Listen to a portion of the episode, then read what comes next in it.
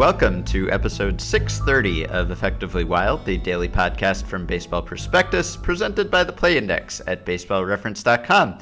I am Ben Lindbergh of Grantland, and on the phone with a faulty internet connection is my co-host Sam Miller of Baseball Prospectus. Hello, Sam.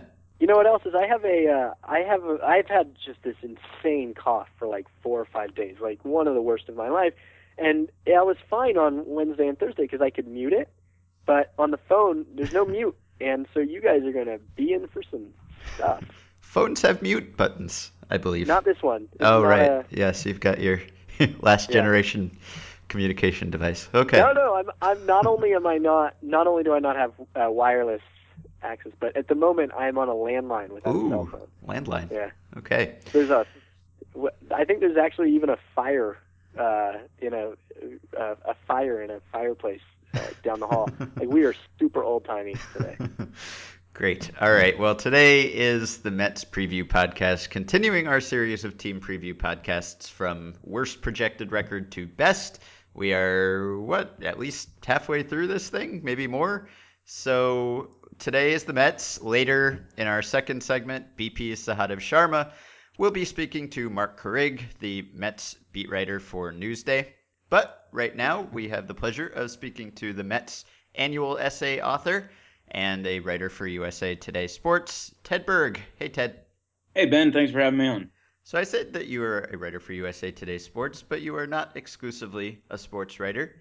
And you wrote something this week that I understand was quite popular, and I want to ask you about it. You are a sandwich connoisseur, and you ate the best sandwich that you have ever eaten in your life. Tell us about this sandwich. Uh, well, I've I've actually I've had the sandwich before. Uh, it's a breaded steak sandwich from a place called Ricobene's in Chicago. Uh, it's kind of it's funny. It's kind of in a weird spot in Chicago, and um, enough so that almost everyone I know from that city uh, that I've spoken to is entirely unaware of it, of the sandwich and its existence. Um, though the place is popular, if you go there, there's a bunch of people in there, or there were both times I went there. Uh, anyway, it's it's basically a, a uh, like a steak parmesan hero would be the best way to to explain it. Uh, like it's it's very thinly sliced steak, uh, breaded and fried, of course, uh, and you know covered in in uh, marinara sauce, cheese, and this uh, giardiniera, which is a a bunch of pickled vegetables, spicy, and it's amazing. Well, your sandwich review has been shared 177,000 times, according to the page I'm looking at. So no one no longer knows about the sandwich. I think the Uh, world I- knows about the sandwich. It's an amazing feeling because like the the Ricobene's people that direct messaged me and they're like it's we're swarmed there's all these people coming in and it's like one of those like like you know it makes you mad with power for a moment you're like wow like look what I've done Look at the Um, I- sandwiches I, have yeah. sold. It's like llamas and the dress and your sandwich review over the last few weeks, I think. I I I don't know I I don't understand the internet I really don't So wait, how did it happen? Do you have any idea how why it's been shared 177,000 I- I- times? yeah, like no, did I- Alan I- retweet it or something? Um, it got. I mean, uh, I don't know. I don't know. I really don't know. I mean, a bunch of people, um, a bunch of people retweeted it, obviously, and stuff like that. But no one. I don't. No one that I. It's not like Ashton Kutcher did. Um, so I don't know. I I really wish I knew. Uh, it it clicked with people for some reason, and uh, at first it went nuts on Twitter, and then it went nuts on Facebook, and.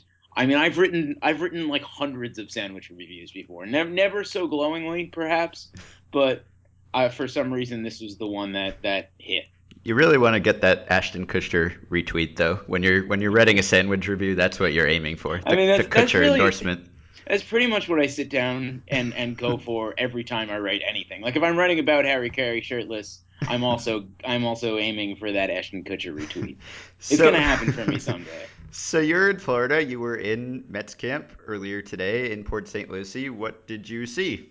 Uh, I saw the Mets um, playing in an exhibition game against the Red Sox. I actually, uh, I it was the the Union Day, the day they do their union meetings today. Mhm. Uh, so I was mostly focused on on some of that stuff and and uh, tracking down some people to talk to about the the minor leaguer lawsuit that I'm sure you guys are are aware of. Mhm. Uh, but the Mets camp, I mean, it's a you know, I, I, don't I don't know how much you value any of this stuff, it, it, and and I don't know how how it plays out on the field, but it's definitely a uh, a confident bunch. They everybody everybody is just announcing their intentions to contend this year. So at least it's uh it's interesting by Met standards for sure. So your essay kind of um, touches on this point or points to this point that is really interesting about David Wright, which is that David Wright has been probably like the greatest Met of all time, at least as a position player. Is that fair?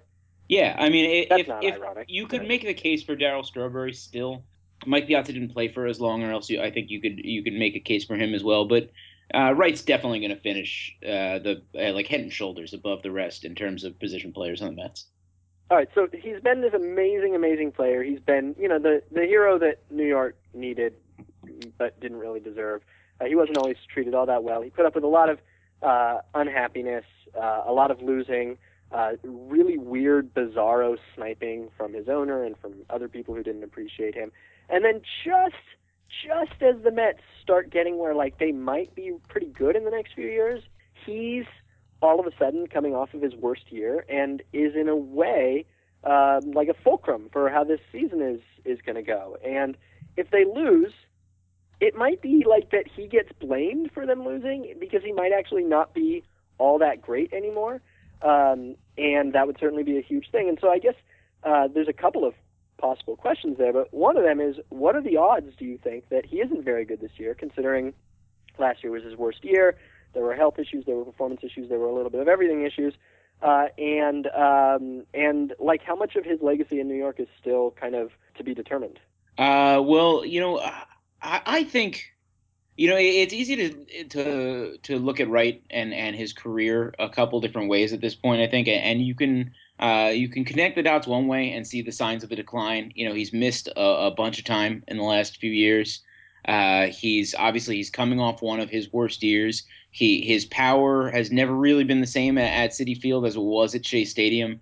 Um, so I think you could you could look at all that. He you know, obviously he's entering his his younger 30s. Uh, he's in his young 30s. So I think you could point to all those things and say, okay, well here's the the the start of a guy going downhill or a guy who's firmly going downhill. But if you if you look at at what he did in 2012 and 2013, those are I mean 2013 he was hurt for a bunch. Those are two of the best seasons of his career and you know it it you kind of the it's like a roller coaster if you if you look at his his year by year line a little bit. Um, although the the baseline is still pretty high. Uh, so I think that I, I don't know. I could reasonably believe yeah that that last year is the real David Wright and that he's not the player he was anymore.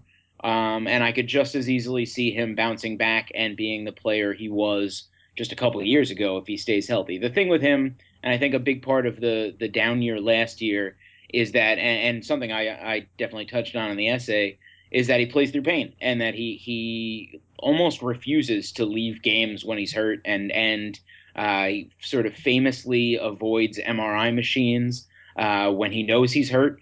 Um, so last year he he was obviously dealing with his shoulder issue that he must have known was worse than everybody else uh, there were that he let on. And a, a couple years back, he had a, a, broken vertebrae in his back that he played through for a month. Um, so I think that the numbers can kind of get skewed by that a little bit. And what is the status of his shoulder? Is it the kind of shoulder injury that is expected to linger at all? Uh, well, there were concerns about it coming into the season. Uh, he says he's fine. He says he feels no pain. He's having regular spring training, but with Wright, he always says he's fine. He's never going to let on. So it's you know maybe it does hurt, maybe it does linger. Um, right now, he says he doesn't, and it doesn't, and, and it doesn't look like it does. But I, I, I'm obviously no scout. So PECOTA's line for him is 270, 340, 430, which is a 770 OPS, and about three wins above replacement, which would make him a good ball player, uh, one of the better ones on the team, just maybe a round all star or a little bit below, but not getting any MVP votes. Does that seem pessimistic to you, realistic, or optimistic? Um, I think it seems it seems realistic. I, I could see him hitting for a little bit more power than that, and and getting on base a little bit more. The offensive numbers being a little bit better. I don't think he's going to put up an MVP camp, uh, campaign at, at this point. Uh, but no, I think uh, you know, yeah, I'd I'd say he'll be a solidly above average hitter and a solid third baseman his defensive metrics have always been kind of weird. They've gone uh, also on on sort of wild rides for a while. It, everything said he was, you know, it's the worst defensive third baseman in the game, and then he had a couple seasons where he looked like one of the best. Um, I think positioning has had a lot to do with that. So yeah, I, will take I'll take the over. Uh, I mean, I, maybe I'm optimistic, but I'd take the over for it. How do you feel about him as a sandwich lover? Would, what uh, if you well, if you were eating the world's best sandwich in the um, clubhouse? Well, David Wright actually is a sandwich. Well, he's I don't know if I want to call him a sandwich lover. Uh, uh-huh. That's that's up to him. uh, but Wright eats uh, peanut butter peanut butter, honey, and oatmeal sandwiches every day. Um, sometimes only the oatmeal in is the, only sometimes there in the appropriate time and place. Um, but yeah, there's a there was even I, I talked to him about it once, and there was a New York Times feature about it that David Wright like makes his own sandwiches and packs his lunch to work every day. So when we talk about the Mets, we have to talk about the Mets payroll and their spending and what it reveals about ownership. And the Mets actually started out with a, a pretty aggressive move this offseason, the, the Michael Cuddyer contract, which surprised a lot of people. And then after that, well, there there wasn't a whole lot that followed that spending wise. So you're, you're underselling the Jon Mayberry deal. yes, you're you may be right about that. So so where does their payroll stand? Wait, did you just say you may bury right? May maybe right. May, be right? you said his name in the sentence without. Never mind. You're hearing things because of the, the bad connection. Uh, so where does their payroll stand relative to where Sandy Alderson has promised it would stand at various points in the past that people can dig up and use against him? I mean, well, you will always find evidence, and uh, one of James Kay at, at Amazin' Avenue found like the last five years of the Mets uh, preaching that they have payroll flexibility. They always just say payroll flexibility. Um, it's going to be around 96 million this year, unless they trade uh, Dillon Gee or Don uh, Jon Niese in, in spring training, which I think could still happen. Um, I, I, would be surprised if it happens, but uh, you know, it, it, they're obviously they've got an extra pitcher, so I wouldn't I wouldn't be shocked. It'll probably be around 96 million. Uh, it's in 2009. I think they spent 150 million or 149. Uh, those deals, though, you know, I, I, think that you can you can obviously say that the Mets rebuild would have been faster if they were spending more money. Um, and I thought, to me, the Cuddyer thing seemed like it would almost certainly uh, bring more deals. It seemed like after the Mets were so cautious about protecting their picks the last few years, for them to just go out in on November 10th or whatever it was and and sign Michael Cuddyer and, and give up that first round pick, even if the first round pick amounts to nothing, seemed like such a, a, a derailment from what had been their philosophy in the past few years that it, that I thought for sure they were going to go out and sign a couple more Type A free agents um, then they didn't. And so I I can't tell. I mean, they will have you believe, and they'll always say it's that they didn't fi- find the right fits, and they haven't found the right fits. Um, I think you can make a reasonable case for that over the past few years. That since they were not the one free agent away from winning last year or the year before that, that it's hard to kill them for not signing that free agent and not committing that money and getting themselves back in the situation they were in with with Johan Santana and Jason Bay and and to a lesser extent Carlos Beltran later in their contracts, um, which were sort of the things that that crippled the last regime. Um, so I, I, guess I I buy that they didn't need those free agents, that they didn't need to be spending that money, but right around now, uh, a bunch of guys are going to start coming up for arbitration. Uh, all of the younger players that, that are now part of their their regular core. Um, and, at, and at that point, and and if they don't start, you know, handing out some extensions, then I think it's it's more or further legitimate to to uh, wonder what's going on there. So if you could wind back the clock to to November first um, and run the Mets off season however you would want it to, what would you have done this off season? Like who? What uh, in broad strokes or in specific strokes? What do you think it would have looked like in a perfect world from, you know, the educated fans' perspective? I guess. Um, uh, you know, I it's it's so hard to say uh, exactly what they could have pulled off with the trade chips they have. Um, so it's hard to kill Alderson for not trading a starting pitcher at this point. Uh, if only because we don't know what was on the table for uh, Dillon Gee or uh, or Jon Niese or Bartolo Colon, who seem all seem like the guys they would be dealing. But uh, I think you know, uh, to me, if you're spending any resources, uh, they probably should have got uh, another option for shortstop. Um, I understand wanting to take a chance on Wilmer Flores' bat, but I also believe um, you know, I, I, don't know. It's hard to ignore the six straight years or whatever it was of scouting reports that said this guy will never play shortstop in the major leagues.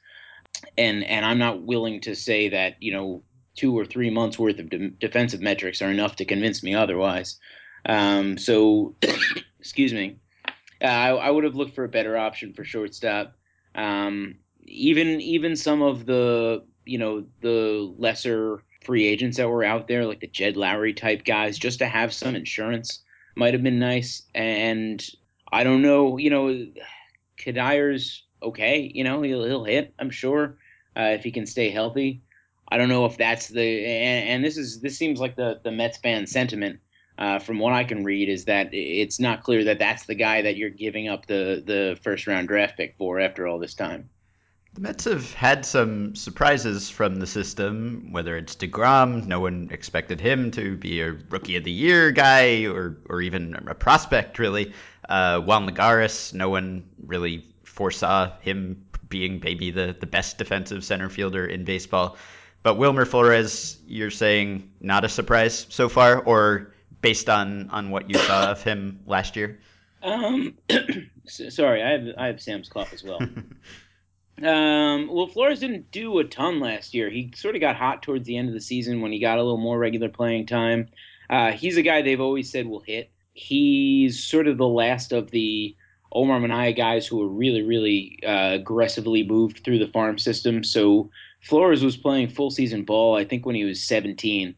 And if you look, it's it, it was almost like he he was one level. He was always one level ahead of where he should have been. Um, so it seems like every year he would hit a level, struggle, then the next year come back to that level and and hit well, and then you know get promoted, and the the cycle would repeat itself. I think he'll probably hit, and I, and I think that's the gamble the Mets are taking, just because he hit at every level.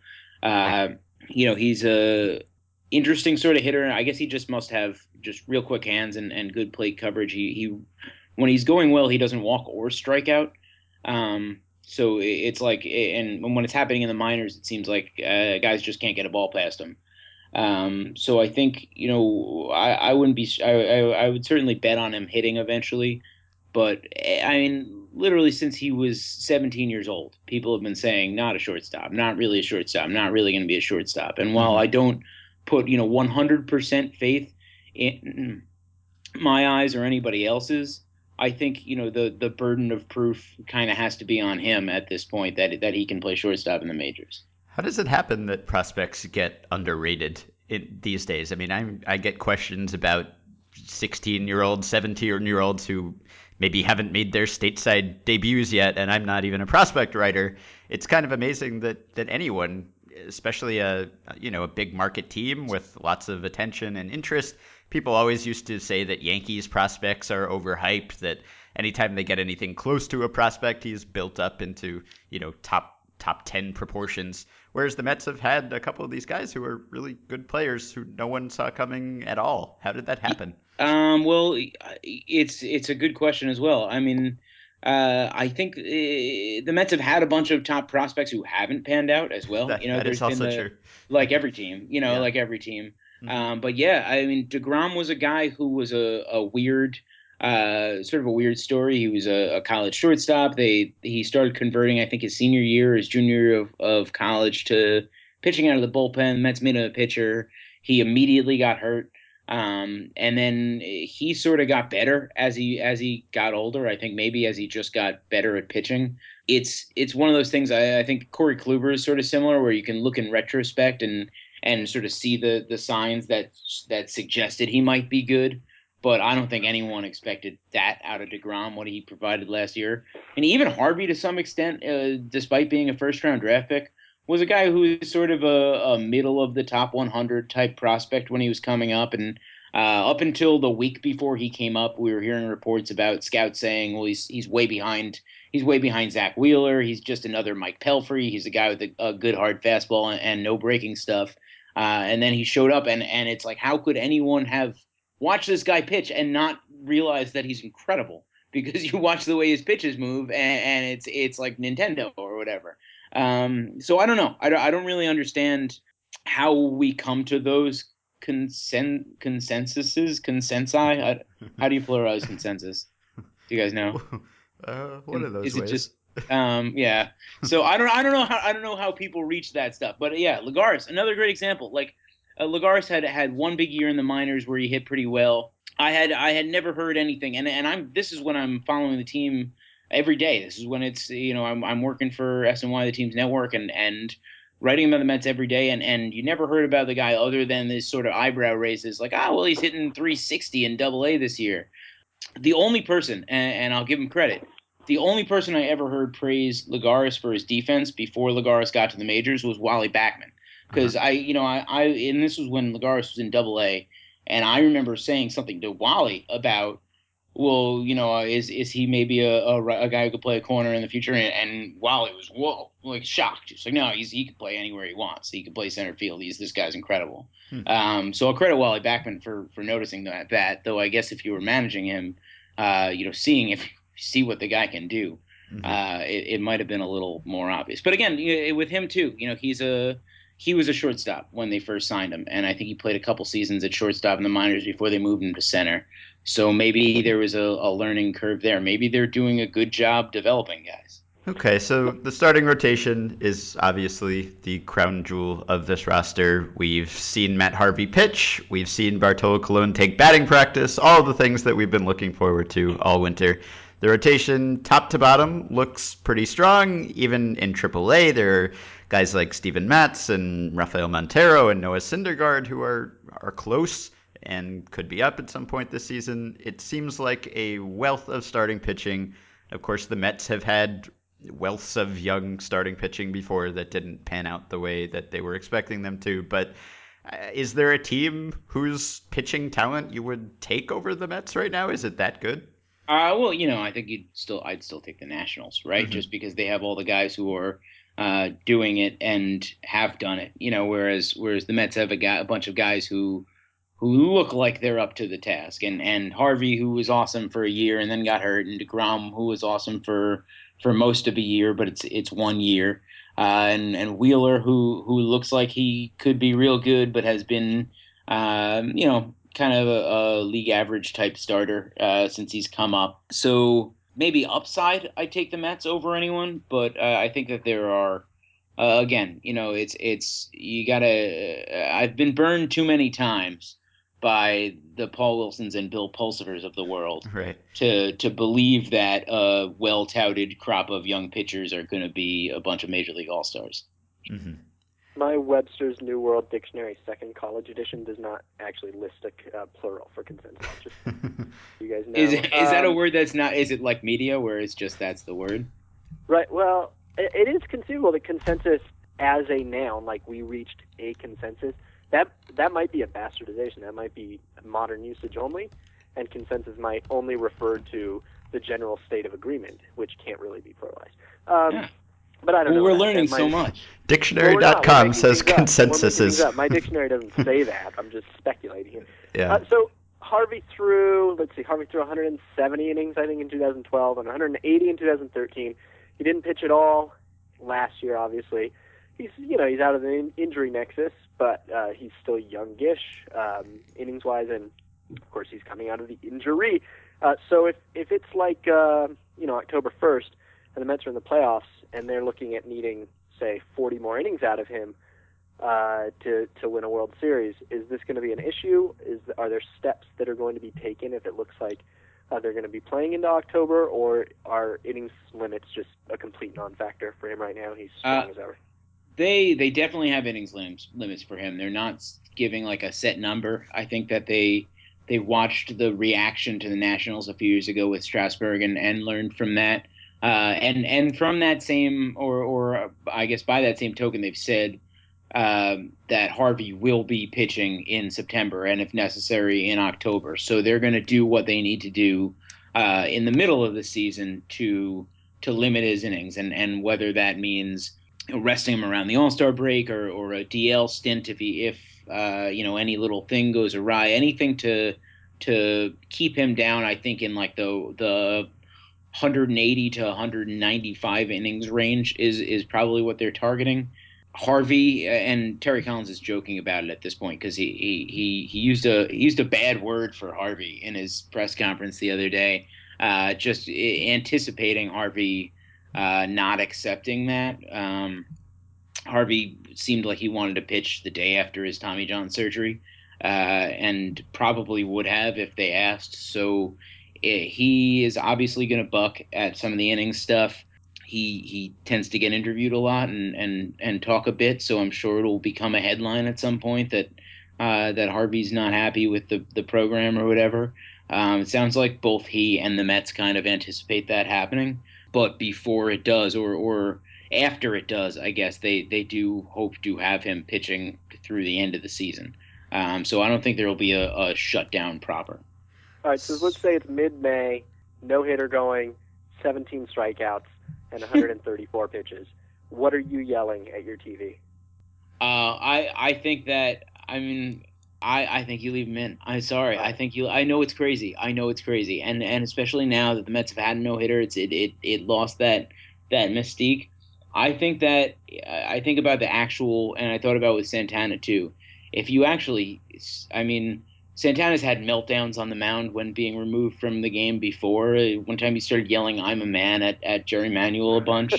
uh, so I think when you think about it from the the human standpoint, like of Terry Collins going out there in the middle of a no hitter and being like, "Sorry, Johan Santana, you're at 122 pitches, and I can't let you go more than that."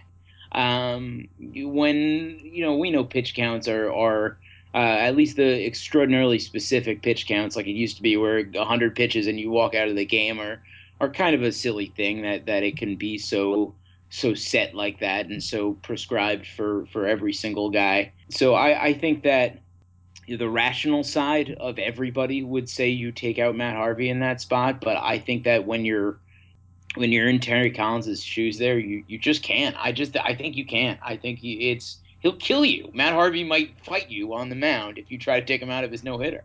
Last thing for me, there's been a negative storyline surrounding the Mets this offseason. Their their former executive in charge of ticket sales is suing Jeff Wilpon for sexual discrimination. There's actually a hearing about that case today, Monday, but the team's actual ticket sales, their current ticket sales, seems like the opposite of a negative story, at least there was a claim in January that Mets ticket sales were up 19% over the previous year, would be which would be huge. I, I mean, you wouldn't think that there'd be a huge Michael Cuddyer related ticket sales spike. So, how, what would explain a 19% rise in, in ticket sales for the Mets? Do you buy that, or how could you how could you Matt Harvey? It? I think it's yeah. Matt Harvey. I think everybody wants. To, I'm serious. I, I think. Uh, I think people are psyched. I think Mets fans are are as excited as they have been since like the 2008 collapse. Uh, maybe before 2009, they were still pretty psyched because they hadn't been broken down yet. Um, can you buy tickets for a, a, starting pitcher, not knowing when he'll be? No, no. I, am just, I, you know, I don't know. It's it's the Harvey as the emblem of the yeah. entire, you know, Mets team that is is out there talking about how they're going to the World Series this year, I, mm-hmm. and I think I think people buy it. So that'll explain the ticket sales thing. The the lawsuit I, I obviously heard about when it first come, came up. I didn't know the trial was was coming up soon. It's been quiet uh, about that in camp, but that's not the type of thing that's uh, spring training is like a, a, weird little bubble, you right. know. So so the stories about ownership don't tend to permeate in there. Mm-hmm. I mean, that's a that's a suit that I think is potentially devastating for Jeff Wilpon if it turns out that that's uh, you know that the the allegations are true. Uh, just because it's it's you know it's going to be one of Rob Manfred's first big challenges if it's if it if it turns out to be true if there's a uh, incriminating email or anything that that comes out Uh, and you look at the the way the NFL handled the Ray Rice thing, and, and obviously it's a different situation, but uh, you look at the response, the popular response, and, and the outcry after some of the ways, uh, some of the things the NFL did. Uh, you got to assume Rob Manfred is aware of that and is going to want to handle it extremely carefully and sternly. Mm-hmm. So, you know, without knowing a ton of the specifics about the case, yeah, I mean, I think that's potentially damning for for Jeff Wilpon. But it's it's against Jeff Wilpon, who's uh, the COO. But uh, I and I know um, is sort of sick, but I, I imagine uh, I know for sure that there are Mets fans out there just rooting for him to have sexually harassed this woman hmm. um, because it will it will uh, prompt the uh, under under the hopes that the MLB would force the Wilpons to sell then. But I don't think you could. There's a world in which they can force Fred Wilpon to, to sell a team because of something his his son did. Hmm. Um, so I think that's probably false hope by those Mets fans. All right, so we always wrap up with a prediction. So tell us how many games you expect the Mets to win and where that will put them playoff wise. I don't think. I mean, I don't think. I don't think they'll get there. I think they'll come close. Uh, I would be. I would say. I know that PECOTA is 82. I'll take 84. I would go with 84, and that's like two games short of the second wild card or something. Mm-hmm. Okay. All right. So thanks for joining us, Ted. Thanks for having me, Ben.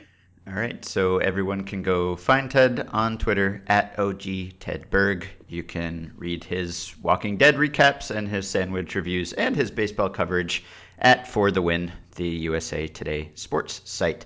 And coming up after the musical break, Sahadev will speak to Marc Carig, the Mets beat writer for Newsday.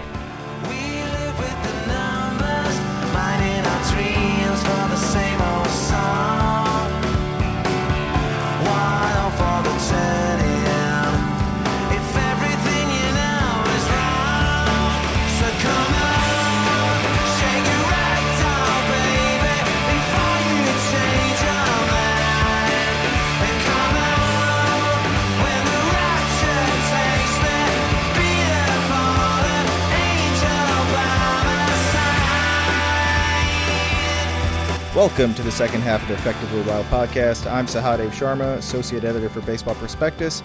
With me is Marc Carig, Mets beat writer for New York Newsday. Mark, thanks so much for joining me. You got it, man. Thanks for having me. No problem, no problem. The Mets, uh, you know, they're a team that I think uh, some people believe can compete. Uh, they have a strong rotation and, and they have some nice pieces on offense. Uh, you know, nice. Maybe I'm being generous by saying that, but but let's let's start off with with the offense and adding only Cuddyer in the offseason. I think a lot of people were upset.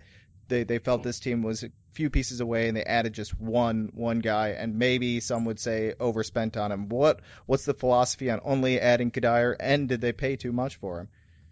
Yeah, I think those are fair criticisms. Um, I will say, just like everything else with the team, even this year where they're very interesting and there's a lot of positive things going on, the elephant in the room is going to be payroll and, and where they stand financially as an ownership group.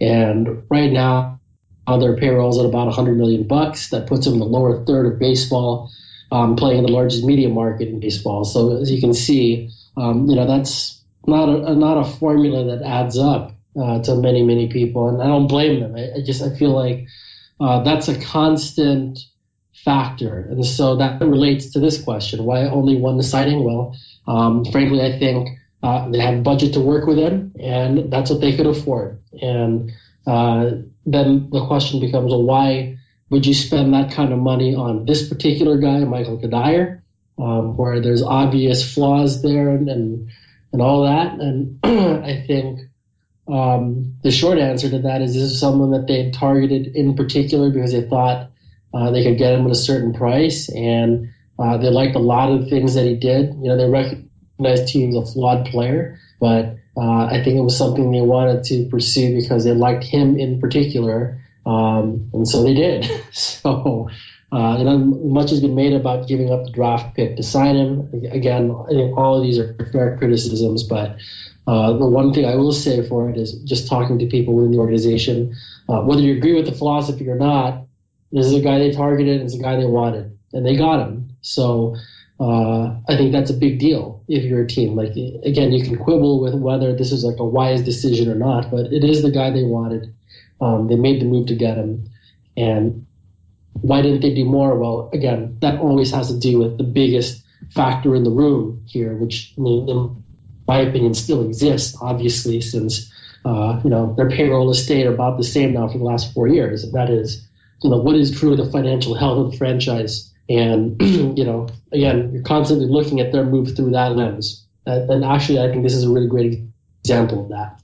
Is there any clarity to their to their financial situation? Is is there any reason why that may change in the near future, or is this just uh, the reality that Mets fans have to deal with? Yeah, well, that's a giant, you know, question. There is like, how long will this last? And, and as you know, when you look at, you know, these are private companies. Like, it's not like their books are public record or any of that stuff. So the best you can do is try to get partial pictures of it through certain things that require public disclosures. For instance, and I think in the Mets situation, and one of our writers in Newsdays like covered this a lot. Um, you know, because of the way the stadium is funded, this, the team has to divulge like some of its limit ticket sales. I think with suites, like upper level things, and from what you know they disclose there, you can kind of get a sense of where they're at. And so, um, you know, they've struggled to sell those pre.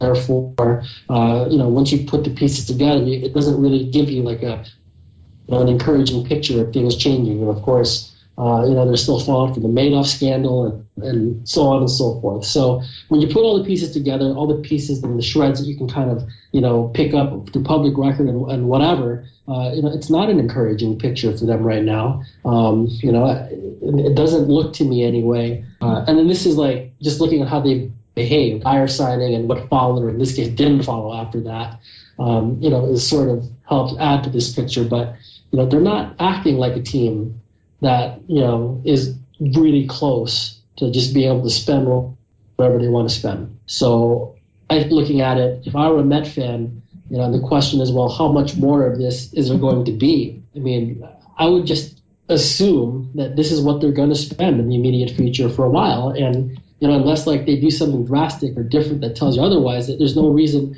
to change that assumption. So, and I think it colors a lot of the decisions that they make everything from whether to pursue free agents, uh, certain free agents, or whether to hold on to prospects, um, you know, in trades. I think this colors everything and, and, still colors everything. You know, obviously the team, uh, it's not a subject they want to like broach. They, really don't want to talk about it publicly. They don't want it all to go away. But let's just look at it from a baseball perspective and then look at the moves. I think there's clearly another factor going on on here as far as uh, um, you know finances, and I think it does shape and color the way they go about their business, at least from like the team building standpoint. As far as the shortstop situation goes, you know, uh, Wilmer Flores is uh, seemed like the guy that was going to get the shortstop job. It sounded like, uh, you know, that I think a lot of people have questions about his defense, but people like his bat. It hasn't proven it yet in the big leagues, but there's upside there.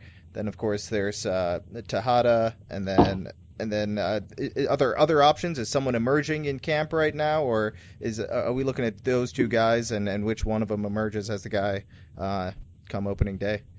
You know, really, it's one guy. It's Wilmer Flores. Okay. And you know, I mean, and, Terry Collins actually made reference to this a couple weeks ago. I mean, he made a big old to do about, well, this is a competition, and on and on and on between the two guys, as you mentioned, between Flores and Ruben Tejada, but you know, Ruben's had his shot at this, and while he's a young player, and while there are some tools there that people can like and, maybe gravitate toward, um, you know, I, I, think I think that ship has sailed. I think the Mets are committed to giving Wilmer Flores a chance at taking this thing and trying to run with it, knowing you know what his limitations are, and I think they're clear here. Defensively, he doesn't have the range to be a good major league shortstop. I think you know, if this is going to work out, it's going to be because he hits well enough to support uh, his lack of range. Now, what does he have going for him? Like, I think when you talk to people that have watched him uh, a lot, you know, scouting types, you know, they, they think the battle play eventually.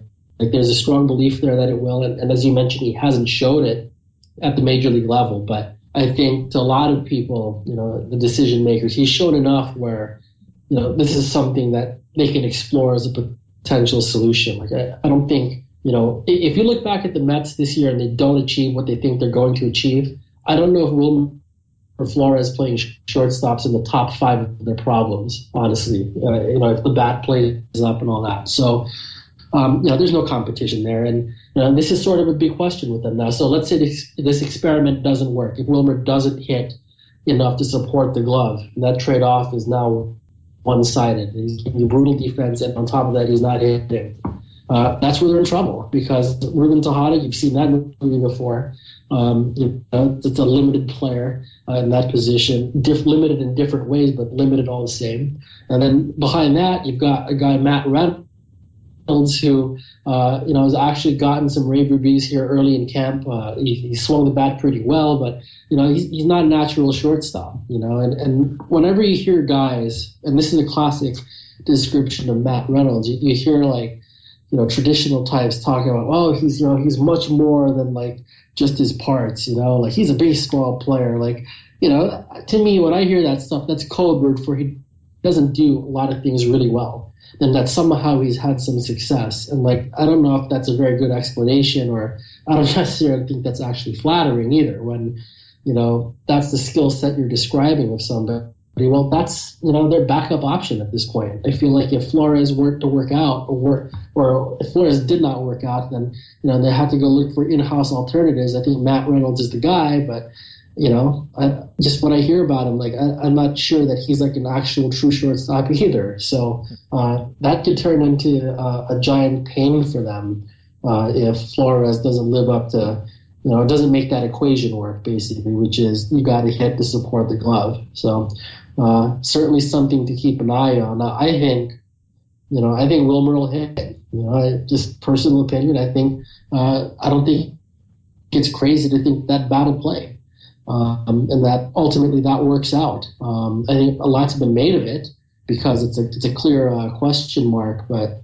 You know, if, if it were me, I'd be more concerned about other things like David Wright's shoulder or uh, whether Curtis Granderson, uh, you know, can can pick it up after you know struggling uh, on the whole for last year. I, I, just you know if Michael Cuddyer stays healthy, like I feel like there's just a lot more things that are, are clearer question marks to me. The shortstop thing is easy because I think not because it's the biggest problem they can face. I just think it's the most clear example of them not playing with a full financial deck, so to speak. So, you know, because if they were, then I think you know they would look more aggressive in trying to address that need. Whereas this offseason, you know, yeah, they talked about wanting to get a new guy there, but you know, none of the trade discussions they had went anywhere, and they weren't involved with any free agents. So that you know those factors together uh, point towards again that financial issue that permeates everything here. Yeah. uh, well, let's talk about something where you know money isn't involved, at least not yet, and uh, and you know it, it, seems like there may be there there were obvious questions heading into spring, but it sounds like Matt Harvey is back to that stud that we saw back in 2013. Is that I mean you've obviously seen just very little of him, but how, how does he look? Is he healthy and is he ready to be that stud once again? Yeah, he looks good. I think you know, you obviously you can't really tell. These are limited looks you're getting in spring training and all that stuff. But well, those caveats aside, I mean, he looks physically like he's ready to go. Um, velocity wise, he was up to 99, and he did that more than once. And this is from his uh, first Grapefruit League start a couple days ago. So, uh, in those in that department, I feel like he's really not much different from the guy that you know we saw before he got hurt. Now, that said, he still hasn't thrown a slider uh, very much, and I think that's going to be a key for him. It's it's his best secondary pitch. It's a dominant pitch. When, when he before he got hurt, that slider is going 90 miles an hour, and, and it was just mowing people down. So obviously, it also means or throwing that pitch also requires you to put more torque on your elbow and so he hasn't really done that yet. So I'm curious to see how that progression goes. Uh, reintegrating that pitch into his arsenal. Uh, I wonder how fast it'll be until he trusts it fully, can command it fully. And so far, we really haven't seen that. He's thrown more curveballs, and those look pretty good, so that's a decent sign. But um, that slider is a money pitch for him. So uh, certainly the signs are good early on, but this is nowhere close to a full picture yet. I mean, if anything, you can glean that physically uh, with rehab and all that stuff, he's he's just as strong as he was before. Uh, physically, he's fine, but obviously, there's more to pitching than just being physically ready to do it. There's the command aspect and uh, the endurance aspect, and then just also really confidence with the pitches. And uh, I think the slider is the big one to keep an eye on moving forward, just because that's really the only thing he hasn't showed yet to this point. So certainly something to keep an eye on, but the early signs are good. You know, I think some people may not have realized how good uh, deGrom was last year. There, there maybe people outside of New York just thought this, you know, this guy wasn't a hype prospect by any means. So a lot of times people just assume this is a one-year wonder, but but this guy had legit stuff. This was, I mean, this wasn't just you know a guy that had one of those uh, ERAs that tricked people into thinking that he was actually good. This guy has top of the rotation stuff and, and should should be a centerpiece of the rotation along with Harvey and Wheeler for years to come, right? Mm-hmm. Yeah, and you know what though? But I don't blame the people that overlooked him because I did too. To be honest, when he came up, uh, he had a nice run. When he got called up, he was going to be a reliever. Uh, Gee got hurt, got put into the starting rotation, had a great start against the Yankees, and that sort of started this roll of very nice starts. But even in those, and, and you would look at the starts and look at the numbers, you'd see he caught a little bit of luck. I mean, that was at least the picture being painted. And watching the starts, you could see why that was that was the case. So it kind of caught me off guard. I think I, I underestimated the stuff that he had, but as you watched him adjust, I think that's where it got really impressive when, you know, he, he'd made a few starts now and, and people were adjusting to him. The sky reports are out and, and every young pitcher goes through this. Like they start to get figured out. He adjusted so quickly and got himself back on track so quickly uh, that that was impressive. And, and that pointed now to, okay, this guy, like you say, he's got some good stuff. Obviously, he's got good stuff because uh, major league hitters have adjusted to him, and he's able to hit the switch and make adjustments back. And to me, that hints at you know being able to uh, with some stuff. You know, like he's, he's got a fastball that's deceptive. Uh, the breaking stuff is advanced for you know where he's at. So uh, yeah, I mean, I don't blame people for feeling like he snuck up on him. Man, I covered the team every day. He snuck up on me too. But uh, you know, that's also why when you look back at it, what a cool surprise that was. I mean, it was a fascinating story to cover because I think he snuck up on most people, and even folks that see the team a lot. Uh, with Juan Lagares in center field, I mean, we know he's one of the best center fielders as far as defensively. We, we know he's one of the best in the game. Is there any more that he can tap out uh, offensively? Or, I mean, he was average last year, and I, I, guess you'll take that, but is there more upside here? I think the Mets think so. You know, I think the Mets think that with a little bit more plate discipline, that he can close the gap there as far as uh, increasing that on base percentage. And you know, the thing that they really love about this guy is that he's got a super solid work ethic. And now everybody that plays in the major leagues has some semblance of that. But uh, to hear the coaches talk about this dude, like they really rave about the fact that he wants it badly. He wants to be better at these deficiencies. And one of them is plate discipline. Uh, and he'll be the first to tell you that.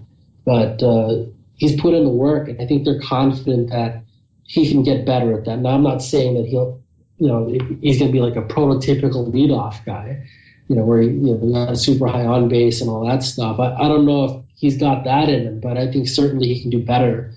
And I, I want to say 330 or whatnot. I, I, think that's where he was. I mean, he was lower than that the year before, but um, anyway, I think they can. They think that he's got it in him to improve his plate discipline and up his on base percentage. And that's just to me, that's just cake because, like you say, you look at it on the defensive side I mean, he's ridiculous. I, I mean, I honestly don't know if I've seen a better defensive player at any point. I mean, I started covering the game in 2008. I have been a fan my entire life. I, I don't know.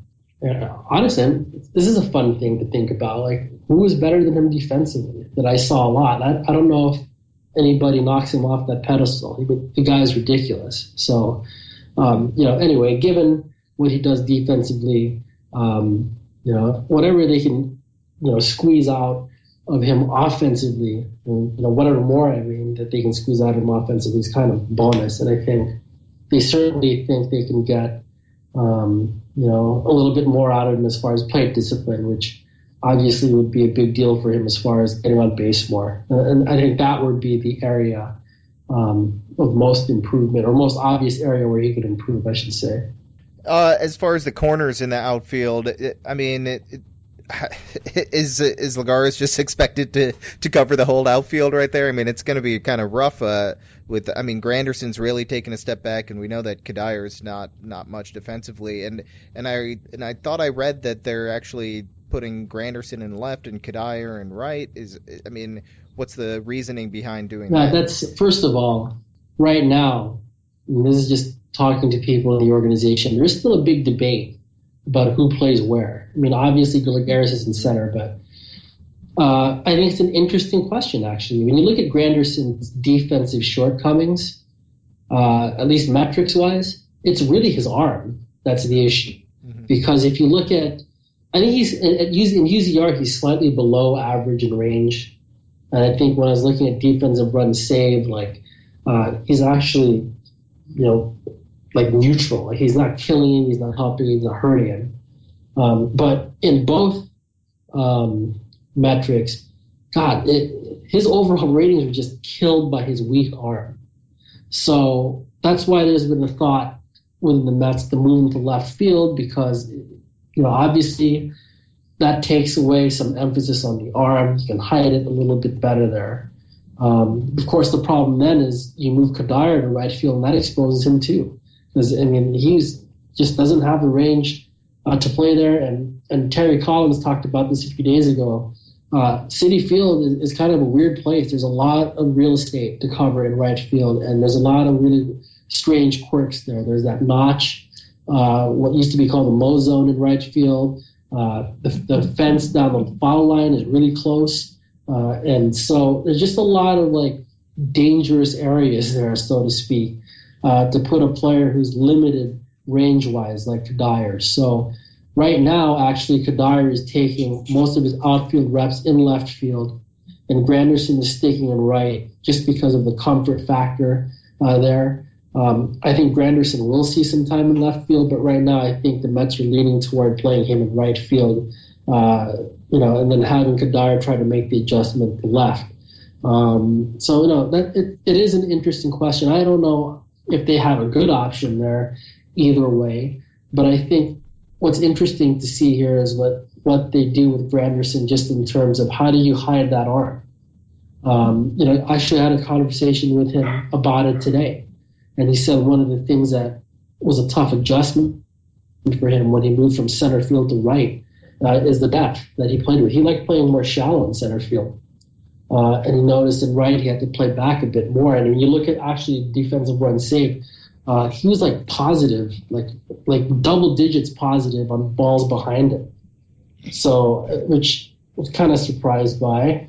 Uh, but then, you know, I figured maybe that had to do, to, or that might have to do with, you know, why his arm ratings were so bad. I mean, he's making longer throws by playing deeper. So, uh, you know, and I think the Mets, from what I what I understand, like they're on, they're aware of this as well, obviously, and so uh, I think that's why they basically think that his arm uh, might be helped by better positioning, a little more experience out there. Um, you know, making sure to uh, help him out as far as like getting a cutoff man out there, making him more aggressive as far as charging balls that are on the ground, so he can hold more runners or keep him from taking extra bases.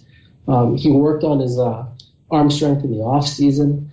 Uh, so I don't know. Like it just seems to me that he'll probably end up in right field, and that I don't know if it would be I mean, it's not an ideal situation, obviously, but I think the Mets think they can work around it by, you know, really, you know, he's done his part. He's, he's done some work in the offseason trying to strengthen his arm, but uh, also uh, the Mets are looking at other ways to sort of work around it again by trying to get him to charge at more balls aggressively so he's cutting the distance on his throws and then maybe even having cut off guys go out there and help him out in that regard too. So we'll see. Uh, but right now, I think they're leaning towards him and right and Cuddyer and left.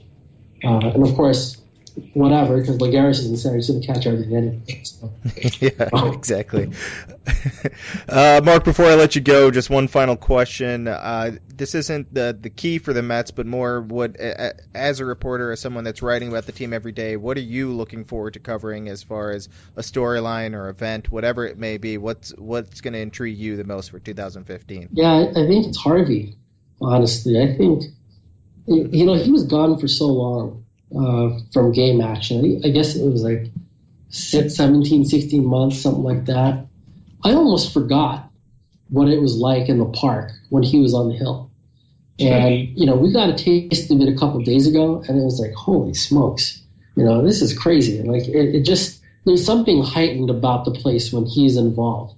And, and there's just, uh, you know, I don't know why that is, or I mean, maybe it's just the personality and sort of how he's become larger than life in that regard. And people really pay attention to this guy. And, he's got the kind of personality where you can't really turn away. You know, whether it irritates you or you think it's awesome, you can't ignore him. You know, and then on top of that, he's also really, really good. So to me, I, I'm fascinated by that X factor that he brings. I mean, people in the clubhouse rally around him. He's viewed as a leader. You know, like he's.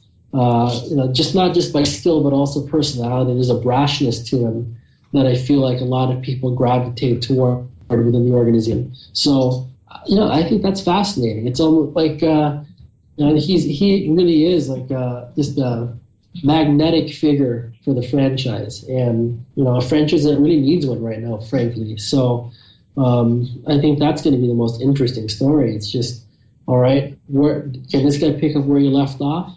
You know, it, how long will that take? And you know, basically uh, if he is that guy, it, will it be enough to help push them over the top? I mean, they've been rebuilding mode here for a couple of years now, and when you look at the pieces they put together, uh, as you said at the beginning of this, you know, they, they could be a really interesting team. And so to me, though, whether they actually do it or not is going to hinge on whether Matt Harvey can help push them over the top. So, uh, yeah, I think that's going to be the most interesting thing is just watching him pitch again and, you know, and, and sort of soaking it up because man, he gets on the hill, like he lights up the ballpark. Uh, it, it really is a cool thing, and um, you know, I know the fans that have sat through a lot of bad baseball. They're really looking forward to it, obviously, because I think they're very, very aware of what his presence can mean in the bigger picture. You know, as far as pushing them over the top and and finally making them a playoff contender you know, there's there's not a right answer to that question usually, but in this case, that that is the right answer for the Mets. Matt, Matt Harvey is the, is the reason to watch this team.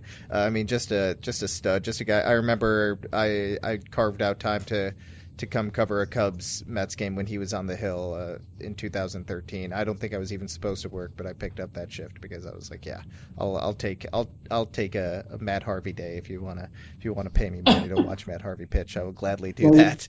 Uh, Mark, before I let you go, why don't you uh, let the folks know where they can read your work and where they can find you on Twitter? Yeah, um, well, I work for New York Newsday, so we're at newsday.com. Uh, and then on Twitter, I'm at Marc Carig. Uh, it's M A R C C A R I G. So, um, know, I'm bored, so I tweet a lot. you can find me there. Um, so it's Marc Carig, not Mark Craig with a K, as you know, I get nailed for that a lot. But anyway, uh, yeah, um, you know, send a question if you have one, because like I said, I'm on there a lot. So uh, just say a word. All right, that's Marc Carig, Mets beat writer for the New York Newsday. Thanks so much for joining me, Mark. Appreciate your time. Okay, thanks for having me, man. I'll see you in Chicago. All right, that's it for our Mets preview podcast. Thanks for listening. You can send us emails for this week's listener email show at podcast at baseballprospectus.com. Join our Facebook group at facebook.com slash groups slash effectively wild. Rate, review, and subscribe to the show on iTunes and support our sponsor, the Play Index by going to baseballreference.com, subscribing to the Play Index using the coupon code BP, and getting the discounted price of $30 on a one year subscription. We will be back tomorrow with the Cubs preview podcast.